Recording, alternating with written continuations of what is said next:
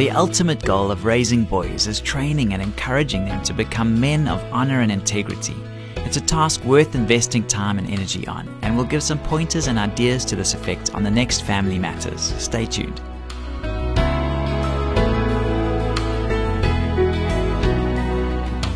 Hi, I'm Graham Schnell for Family Matters, where we offer practical advice from Focus on the Family. We received this great question from very well meaning parents recently. What can my husband and I do to help our teenage son become the man God wants him to be? In some ways, he seems to be afraid of adulthood, manhood, and everything that goes along with it, and we'd like to get him over that hump. At the same time, we don't want him to become an arrogant, macho man. How do we strike the right balance?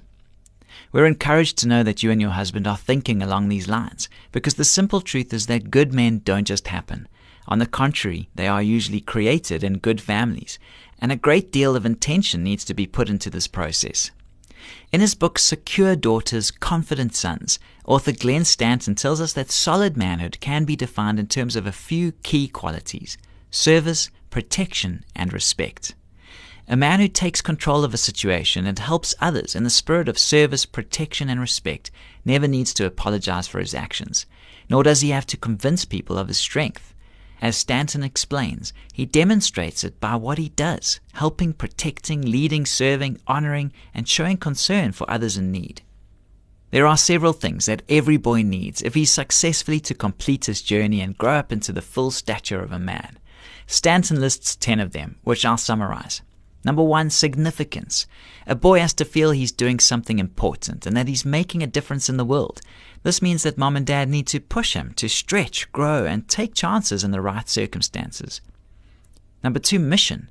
Every boy yearns to devote himself to a cause that aims to make things better. The big lesson he needs to learn here is perseverance in the face of difficult challenges.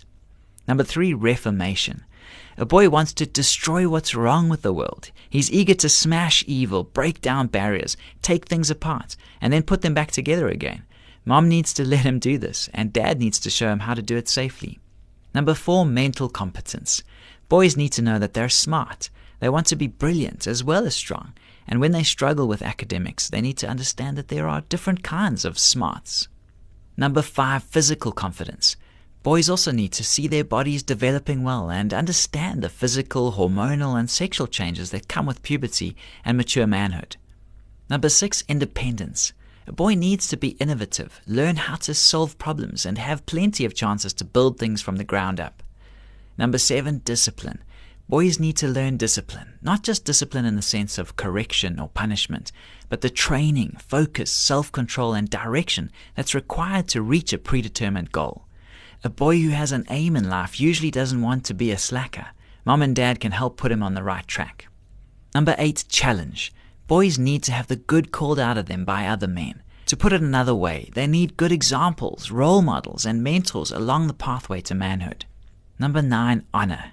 To be honorable is to place oneself in the service of others. Boys aspire to honor.